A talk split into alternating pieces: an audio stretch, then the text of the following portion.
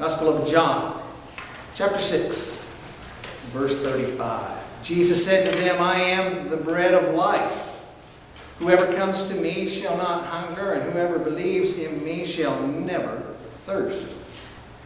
But I said to you that you have seen me, and yet do, do not believe. All that the Father gives me will come to me, and whoever comes to me I will never cast out. For I have come down from heaven not to do my own will, but the will of him who sent me. And this is the will of him who sent me, that I should lose nothing of all that he has given me, but raise it up on the last day. For this is the will of my Father, that everyone who looks on the Son and believes in him should have eternal life. I will raise him up on the last day. So the Jews grumbled about him because he said, I am the bread that came, came down from heaven. They said, is, this not, is not this Jesus, the son of Joseph, whose father and mother we know? How does he now say, I have come down from heaven? Jesus answered them, Do not grumble among yourselves. No one can come to me unless the Father who sent me draws him. And I will raise him up on the last day. It is written in the prophets, and they shall they will all be taught by God. Everyone who has heard and learned from the Father comes to me. Not that everyone has seen the Father except he who is from God. He has seen the Father. Truly, truly, I say to you, whoever believes has eternal life. I am the bread of life. Your fathers ate the manna in the wilderness and they died. But this, this is the bread that comes down from heaven, so that one may eat of it and not die. I am the living bread that came down from heaven. If anyone eats of this bread, he will live forever. And the bread that I will give for the life of the world is my flesh. Well, as we see here and we read it directly from the passage, it says that the Jews grumbled against Jesus. The religious leaders are grumbling against Jesus. But what Jesus is saying is profound, it's radical. That's why they're grumbling against him. He says in verse 35 that I am the bread of life. They knew what he meant. He meant eternal life. He says it over and over here, even in John 6. Eternal life. I'm the bread. I'm the sustenance. I'm the one who sustains. I'm the one who satisfies. I'm the, I'm the one.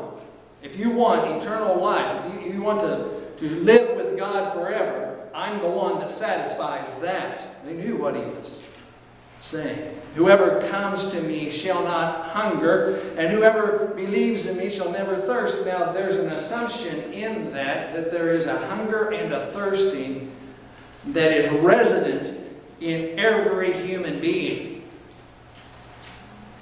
Every human being that has ever lived, every human being in this room, in this state, in this country, every human being has a hungering and has a thirsting that is resident in us. And that hunger and that thirst is for God, to be in the presence of God, to be in relationship with God, not just to think rightly about God, is to be in the presence of God. And Jesus says, He's the one that satisfies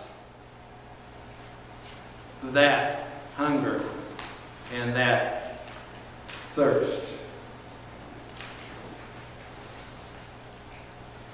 Jesus Christ alone satisfies.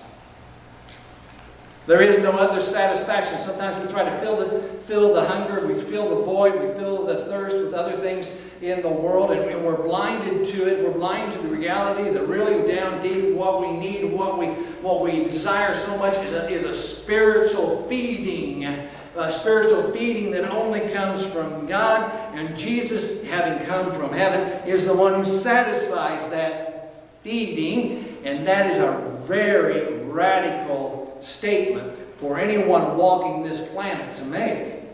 that, that he's the one that satisfies, that they knew exactly what he was saying.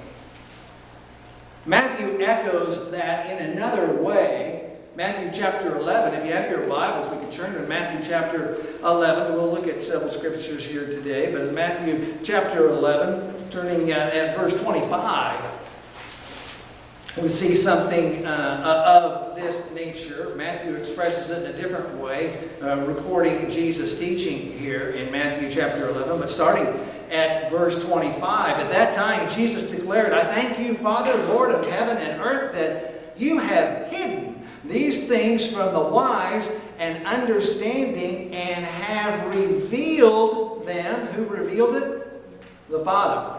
And have revealed them to little children. Yes, Father, for such was your gracious will. All things have been handed over to me by my Father, and no one knows the Son except the Father, and no one knows the Father except the Son, and anyone whom the Son chooses to reveal him. Come to me, all who labor and are heavy laden, and I will give you rest. Take my yoke upon you and learn from me, for I am gentle and lowly in heart and you will find rest for your souls, for my yoke is easy and my burden is light. Interesting in that Matthew passage there, anyone whom the Son chooses to reveal him. That's sovereignty. At the same time, Jesus announces, Come to me. That's an obligation. Every human being has the obligation and the responsibility to come to Jesus. And at the same time, no one knows the Son except the Father, and no one knows the Father, no one knows God except the Son. And anyone whom the Son chooses to reveal him. Profound. So whether we're in the Gospel of John or the Gospel of Matthew, the religious leaders are all worked up. They're stoked up for sure. They're, they're wondering, well, who is this guy? I mean, even we see this later on. Isn't this, isn't this the son of Joseph? Don't we know Joseph? Who, who does he think he is? But Jesus comes along and he says that he will satisfy this universal longing. So if we have a longing, and as I say, we're blinded as human beings. We're blinded to this reality until we're converted, until we're born again. We're blinded to the reality that down deep, our dissatisfaction, our hunger, uh, something that's not right after, after we've, we've done all of these other things, pursuits, have other pursuits in the world, whatever they might be, we're just not satisfied is because we have that deep hunger and that deep thirst in us, and Jesus satisfies us. So, if we have that thirst and we continue to be in an uneasy situation like that, it's only our own fault. It's our responsibility because Jesus has come to announce that He satisfies it. Now, in verse 36, Jesus says something very, very interesting. But I said to you that you have seen me and yet do not believe. Now, we don't know what Jesus said to this group of people. But he said something to them. And he says, But yet you do not believe. Notice in verse 35 Whoever comes, that's what we saw in Matthew, whoever comes to me, whoever believes in me. So, every human being is responsible. He says, whoever comes, whoever believes. Those are the ones that receive eternal life. And yet he's, he's there teaching and says, and yet you do not believe. Very interesting. May not shock you, but it might by the time we get through the next few moments. That Jesus would say that, that a human being, you or I, are responsible. We're accountable for the choices that we make and the choice to receive or to reject Jesus. To ignore Jesus is a choice. To receive Jesus is a choice. To lift your hand and claim Jesus and live your life as if he has no other, no influence on your life at all is a choice. It's a choice of denial, no matter how high the hand went. So, believing, all those who believe in him. Uh, we read earlier, didn't we? Uh, in, in, in John chapter 1.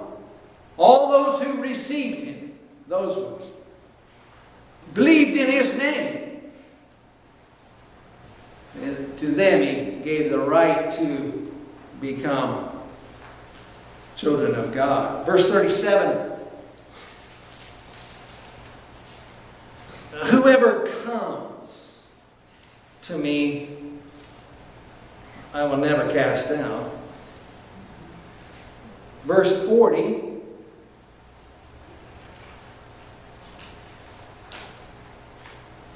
Everyone who looks on the Son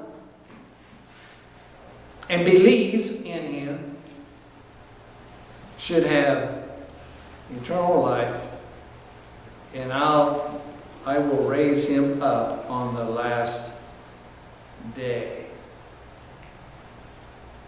Jesus believes in the resurrection, as does the Apostle Paul, as we read earlier from 1 Corinthians chapter 15. Jesus will raise them up on the last day. But each individual has this responsibility to come, to come to Jesus, to receive Jesus. Different words meaning essentially the same thing. To believe in Jesus, to look to Jesus, to receive Jesus. Come to Him. Well, in this same passage, we find something very beautiful that you, as a believer, if you're listening today and are a true believer in Jesus Christ, why, you're deeply loved.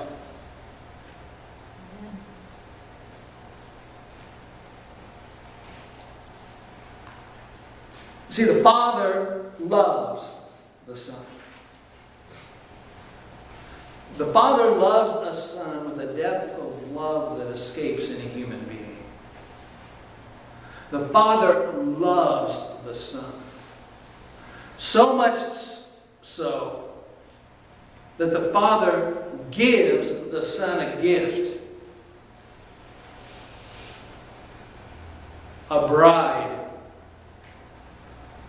the bride of Christ.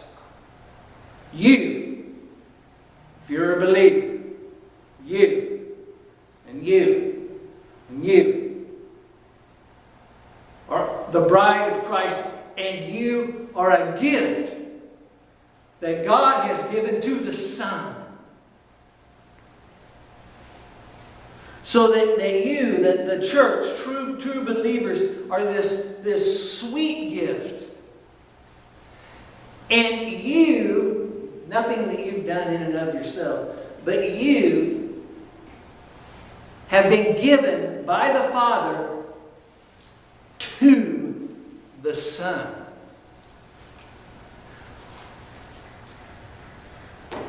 MacArthur uses the phrase love gift.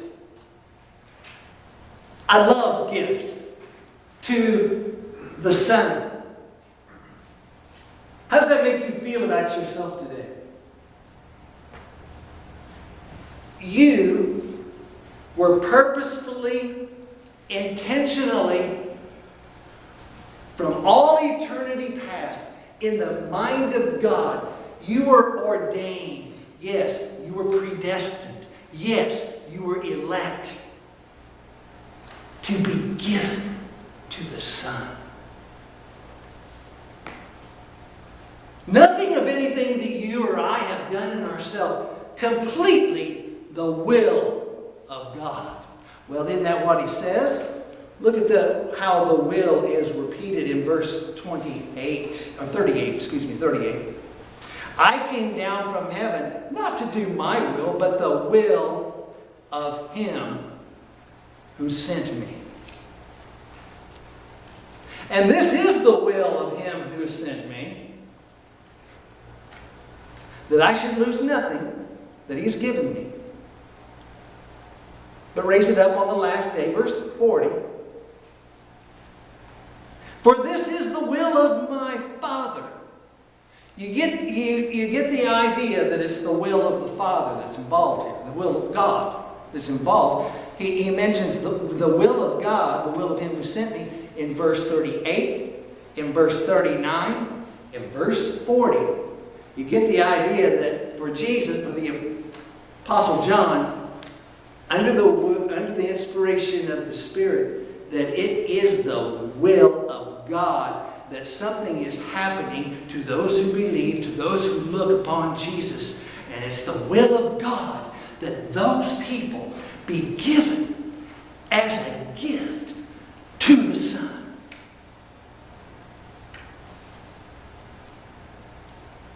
Now, it's the, the he, he says there in verse 38, For I have come down from heaven not to do my own will, but the will of him who sent me.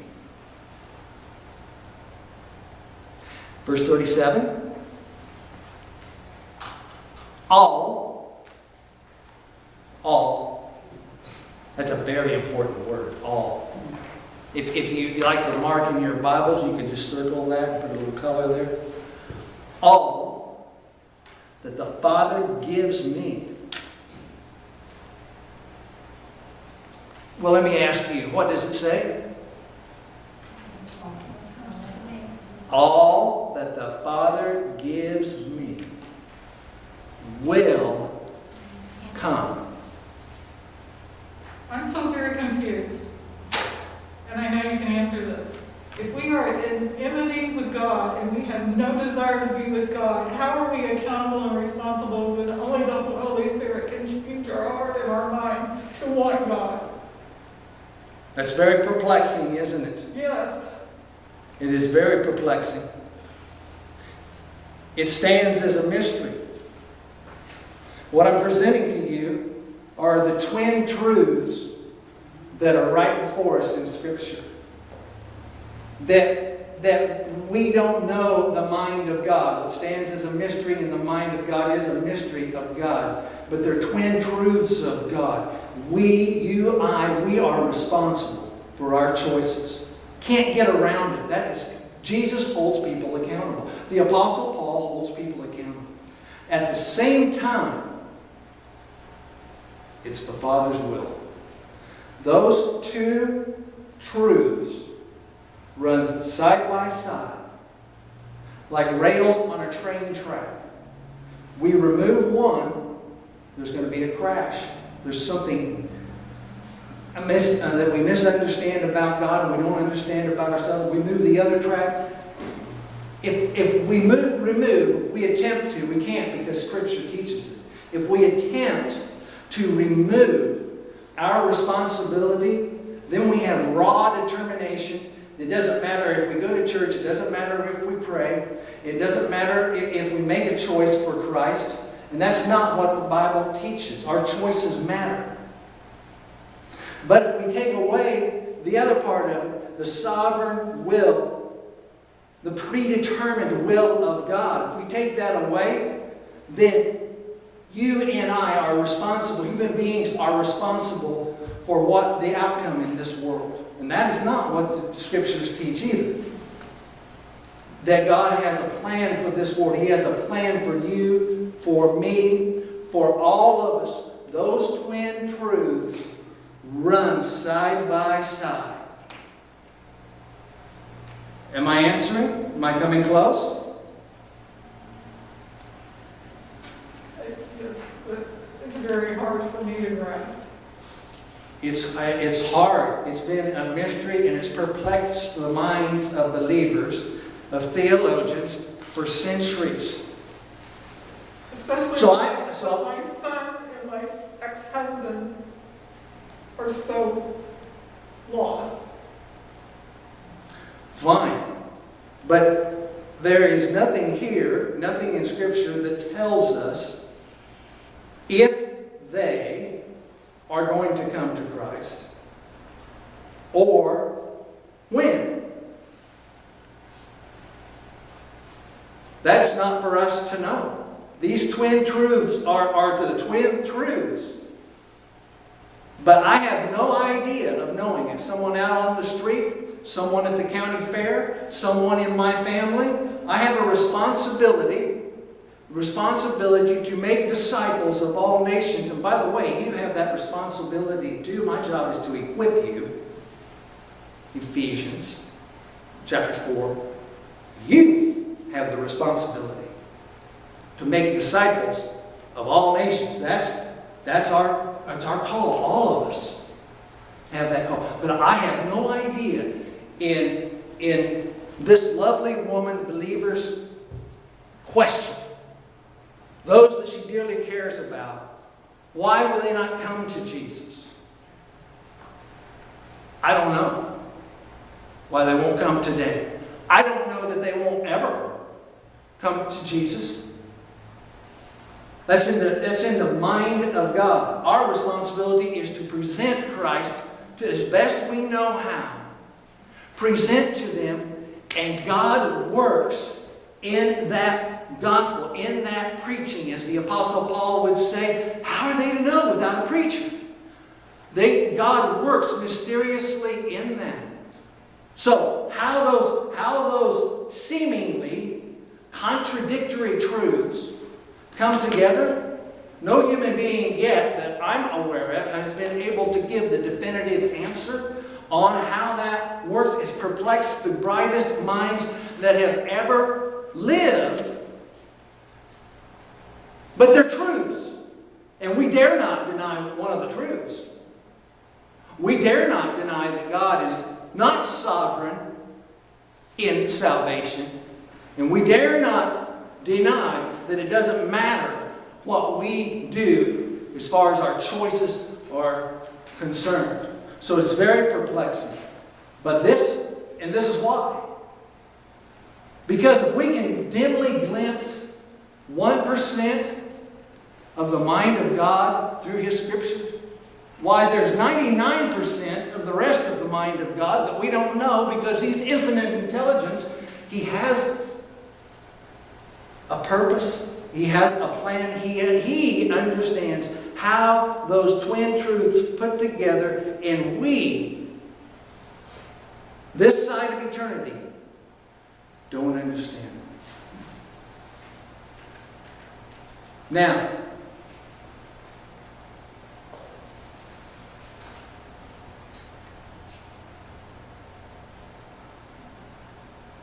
This kind of ties into the next point.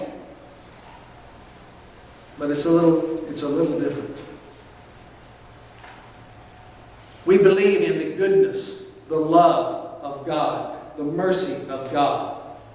I'm, I'm, I'm looking at believers here, and I know you believe in, in the, the perfection, the love of God,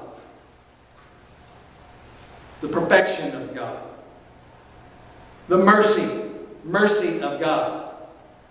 So, knowing that, those truths, another truth of Scripture that's communicated in the Scriptures, in the Psalms, in the Old Testament, in the New Testament, the beauty, the mercy of God, that's where we stand. That whatever God decides, whether a person comes to Christ, whether a person does not come to Christ, in the wisdom, in the love, in the mercy, in the perfection, and, and, and then in the predestination, in the, the election of God, that is perfect.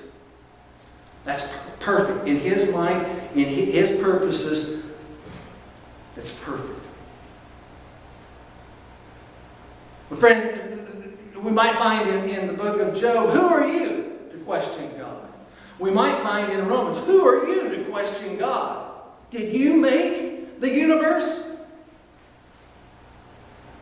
Uh, no. So that's the question that, that we have here. We also have to grasp a hold of this truth. Thank you, sister. Slightly different sermon, but we'll get back to it. It's good. It's your question. Might as well be answering your question. No one who wants to come to Jesus Christ will be prohibited from coming to Jesus Christ. You understand? No one will be prohibited. Your responsibility is to come to Jesus Christ and bow your knee to Jesus Christ and serve Jesus Christ. No one who says, I want Jesus, will be denied. That is another truth in Scripture.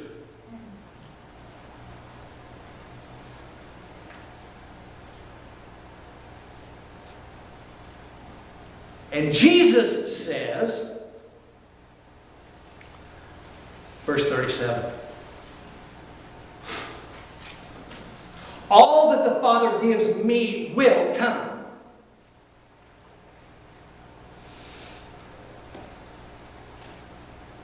And whoever that is, whoever comes, I will never cast out. Casting out, that word means they are in. They're in. The reason you're in the kingdom of God today is because Jesus is keeping you in the kingdom of God. The only reason I'm in the kingdom of God is because Jesus is preserving me. Title of the message Preservation of the Saint. Jesus says he will never cast you out.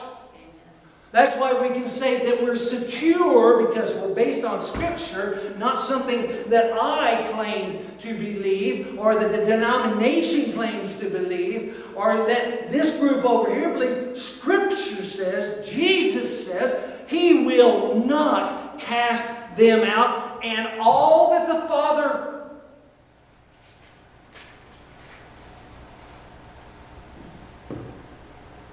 John 6 37. All that the Father gives him will come. Because it's perfectly righteous for those individuals to come to Christ in the mind of the Father. Now that's a great that's a great truth that, that's really, it's a comforting truth. It's a comforting truth that we're secure in Jesus Christ.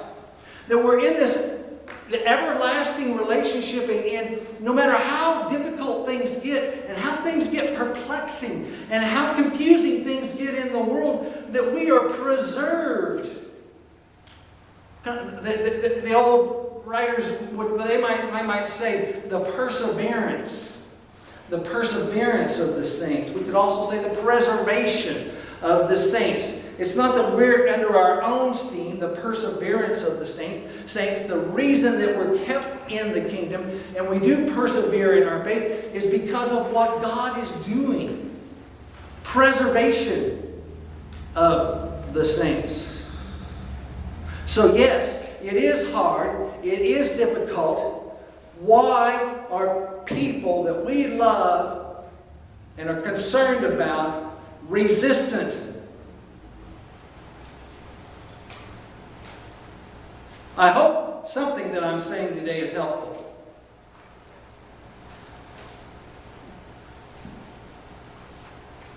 Amen. Helpful to anybody? I mean, I can ramble by myself. Lydia catches me sometimes. I'm rambling. Who are you talking to? I can ramble to myself at home. Is it in some way helpful?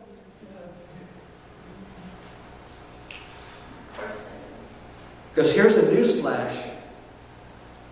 You're living in the time when there's a hardening. There's an intentional hardening. Why won't they come?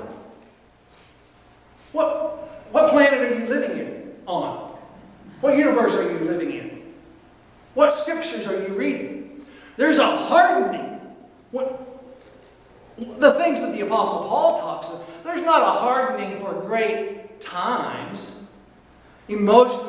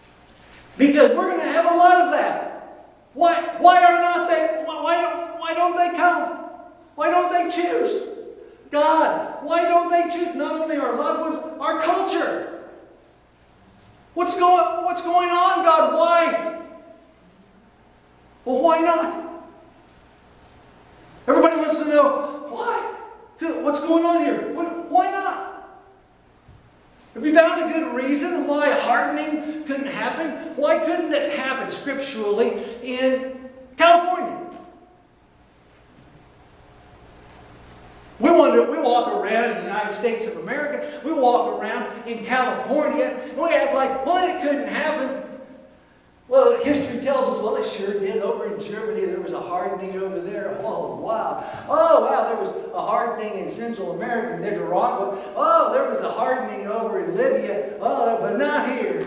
Why not? You have scriptural basis for that? Why, those believers had to live through that. Why not here? So, to get through challenging times, everybody has a responsibility. Everybody has a responsibility to come to Jesus. We're doing what we can, right, in the world. Hope you are. Doing what we can. You got a responsibility to come to Jesus, but it is God who determines salvation. And I'm thankful for that.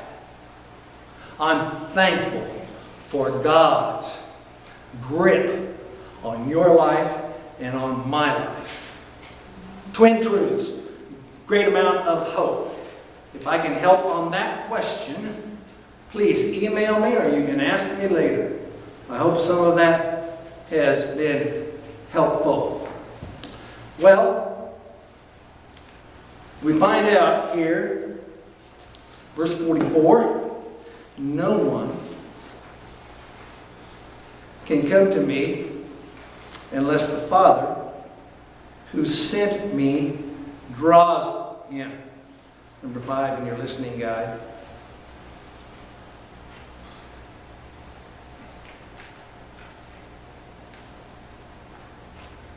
Why can't a person come?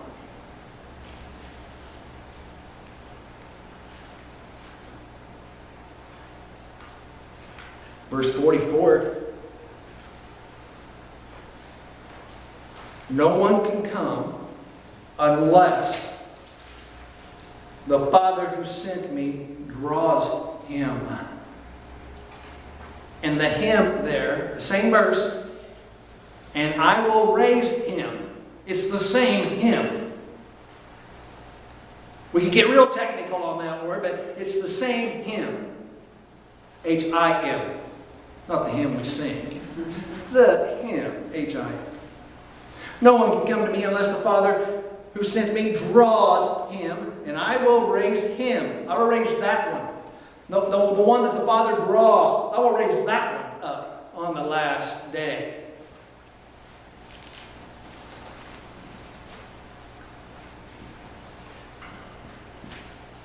We find in our scriptures, don't we, that, that Really, this is a great hope. Plenty of people resist this. By the way, it's repeated in verse 65. Apostle John must have thought that was important. Because of the, the rebellion in the human heart, stubbornness of the human will, What we read, didn't we see last week in Romans chapter 3 that the Apostle Paul, citing from the Old Testament, he says, No one seeks after God. Hardness of the heart, stubbornness of the human heart. God, God has, has to break through.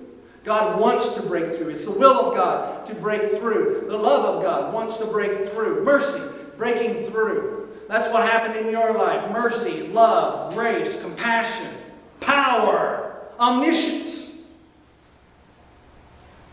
all knowingness, knowing the depths of your heart and mind, the sin and corruption in our own heart. Oh my, we wouldn't want to talk about that. In the 21st century, somebody might get their feelings hurt. Corruption in the heart of human beings, every human being, as far as their relationship with God is concerned.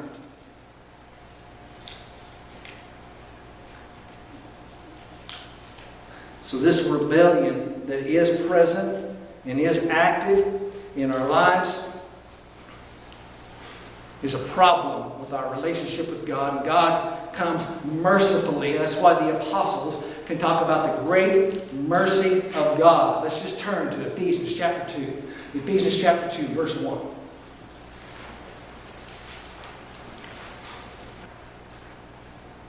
Apostle Paul, Ephesians chapter 2, verse 1 and you were dead in your trespasses and sins, as far as the relationship with God is concerned, spiritually dead, in which you once walked. Did you underline that word in your Bible? That's change. It's called change. It's called conversion. It's called being born again. Dead in the trespass and sin in which you once walked, following the course of this world, following the prince of the power of the air, that's the devil, and the spirit that is now at work in the sons of disobedience, the followers of the devil, among whom we all once lived in the passion, all, all once lived in the passions of our flesh, carrying out the desires in our body and the mind, and were by nature children of wrath, like the rest of mankind children of wrath. Well, aren't you glad God did something about that? Or are, are you so locked into your freedom, your free will, that, that you're going to do it? The scriptures say you're responsible for your choices and you are quite capable of making choices, and those choices matter. They are real choices. But the scriptures also teach us that our desire, our wretchedness, our depravity is such that it touches every part of our being and that we're in rebellion, we're hostile, we're enemies of God, and, and God, by His mercy, breaks through so that we so that we can come and we can make a decision and we can make a make a choice. And that was a real choice free choice. Some people are so locked into that they ignore the other part of it we were children of wrath like the rest of mankind do you think you have the, your own steam to break through that i have not seen that maybe you do i have not seen that. God has to break through. Deity has to break, break through. But God, verse 4, being rich in mercy because of the great love in which He loved us, even when we were dead in our trespasses and sins, made us alive.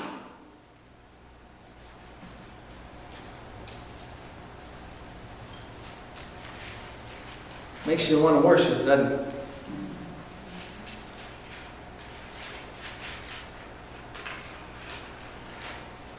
That's in the mind of apostolic worship. They don't run from it. If you notice, the Apostle John does not run from the idea that, that God in fact, in fact, predestines. And he in fact holds us responsible for our choices. John, John is not concerned about that. He, he's not perplexed about that like we are in modern, modern days. He can state the truths under the inspiration of the scriptures. He can state the twin truths. The Apostle Paul so elevates God he calls the great evangelist, the great missionary apostle Paul, he's out there calling everybody to make a decision and to come to Christ. But he says, even when we were dead in our trespasses and sins, God, He made us alive together in Christ. By grace you have been saved and raised up with Him and seated with seated us with Him in the heavenly places. Notice how it's God doing this. It's God doing it. It's God doing it. In the heavenly places. Verse 7 So that in the coming ages he might show immeasurable riches of his grace in kindness towards us in Christ Jesus. For by grace you have been saved through faith. And this is not of your own doing, it's a gift of God. Even the faith is a gift of God. It's a gift of God, not as a result of works, because someone could say, I had my faith at eight years old. you had your faith at 38 years old. Ha ha ha. No, you had your saving faith when God broke through. For by grace, grace, by grace, by grace you have been saved through faith. It's not in the work of your own doing, it's a gift of God, not as a result of works, so that no one can boast. For we are his workmanship, created in Christ Jesus for him. For, for Jesus, created in Christ Jesus, for good works, which God prepared beforehand that we should walk in them. 1 Corinthians chapter 2 verse 14 says this, the natural person does not accept the things of the spirit of God for they are folly to him and he is not able to understand them because they are spiritually discerned. Apart from the Spirit of God, why? They can't. That's, that's why we have to have mercy and compassion and not hatred towards people that, haven't, that have not come to Christ. They, they're, they're blinded. Listen to this. 2 Corinthians chapter 4, verses 1 through 4. Therefore, having this ministry by the mercy of God, we do not lose heart, but we have renounced disgraceful and underhanded ways. We refuse to practice cunning or to tamper with God's word, but by the open statement of the truth, we would commend ourselves to everyone's conscience in the sight of God. And even if our gospel is veiled, it is veiled to those who are perishing. In their case, the God of this world has blinded the minds of unbelievers to keep them from seeing the light of the gospel of the glory of Christ, who is the image of God. For what we proclaim is not of ourselves. Notice the blinding and the proclamation in the same passage. For what we proclaim is not ourselves, but Jesus Christ is Lord with ourselves as servants for Jesus' sake. For God, who said, Let light shine out of darkness, has shone, God has shone into our hearts to give the light of the knowledge of the glory of God in the face of Jesus Christ. Now, back to John. Why is this so important? Why would it be important for Jesus? Why would it be important for the Apostle Paul. Rather than strictly doctrinal precision. As we'll, we'll find out, I hate to get ahead, but as we are about to find, the people are turning away.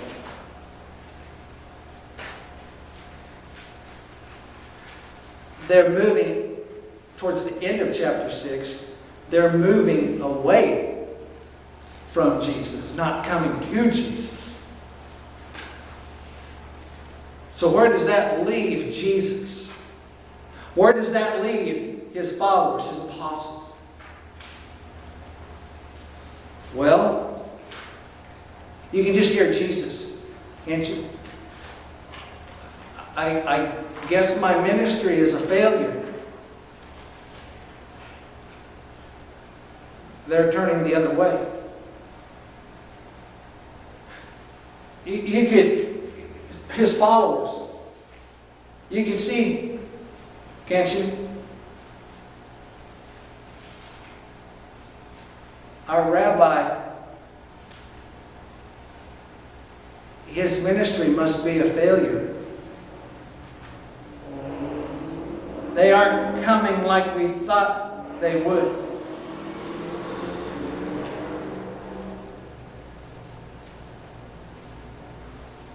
It's not a failure. Why?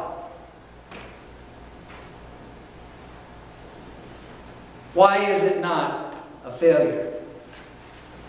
Verse 37. All that the Father gives me will come.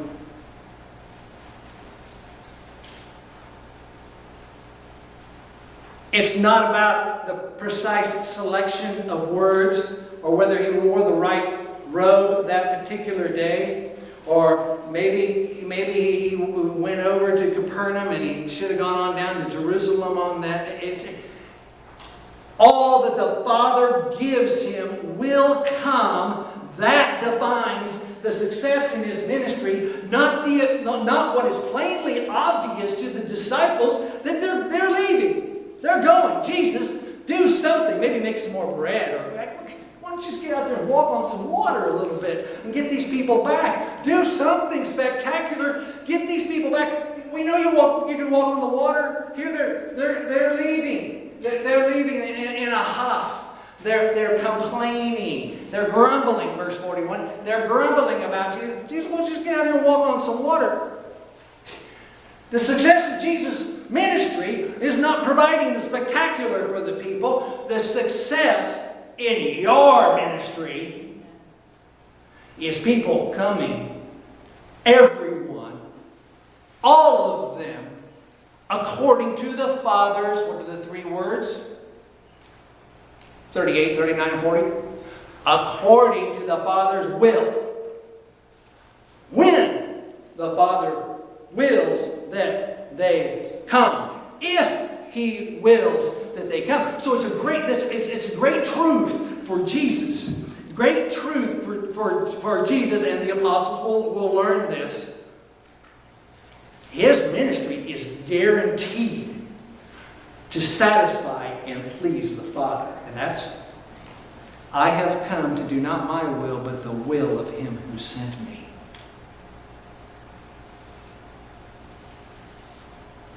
That needs to be your will, not my will, not the church's will, the will of the one who called you into this time, in this space.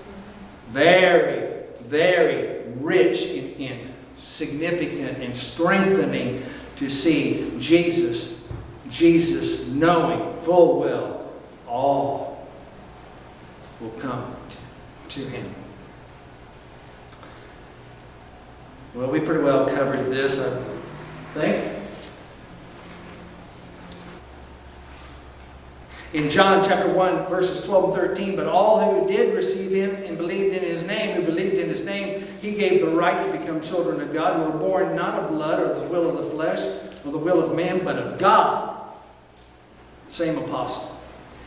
Acts 13:48 and when the Gentiles heard this they began rejoicing and glorifying the word of the Lord and as many as were appointed to eternal life believed. In Philippians chapter 1 verse 6 the apostle writes this, and I am sure of this, that he who began a good work in you will bring it to completion at the day of Jesus Christ. The apostle is sure that God, what he starts in a person, God's going to bring it to completion. Well, all this work of God, this drawing work of God, and we just quickly, we can think of the, that word drawing as being somehow passive, kind of a passive, soft drawing. But actually, it, it's, it's more than that. It's intentional, it's purposeful. It, it, it, it, it is sure to accomplish what has been started.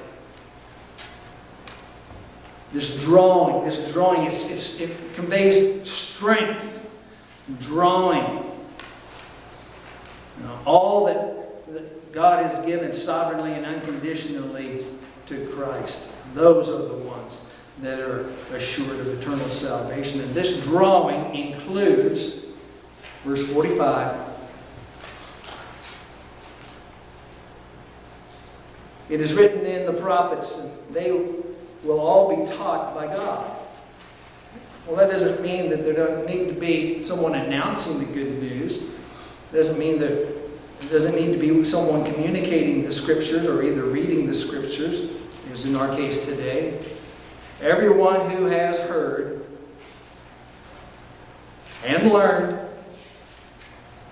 from the Father comes to me. So there's this announcing, God using the imperfect language, imperfect writings of very imperfect human beings, using it to hear about the Messiah, the anointed of God. It, communicating that good news. And then there's this conviction that takes place. The Holy Spirit working and, and bringing illumination to our hearts.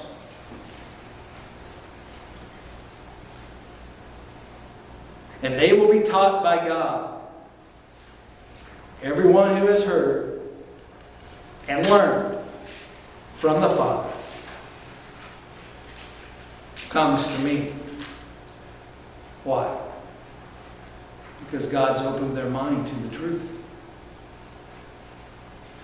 They, the Spirit has opened their mind, opened their heart, opened their mind, and they're compelled to come to Jesus Christ.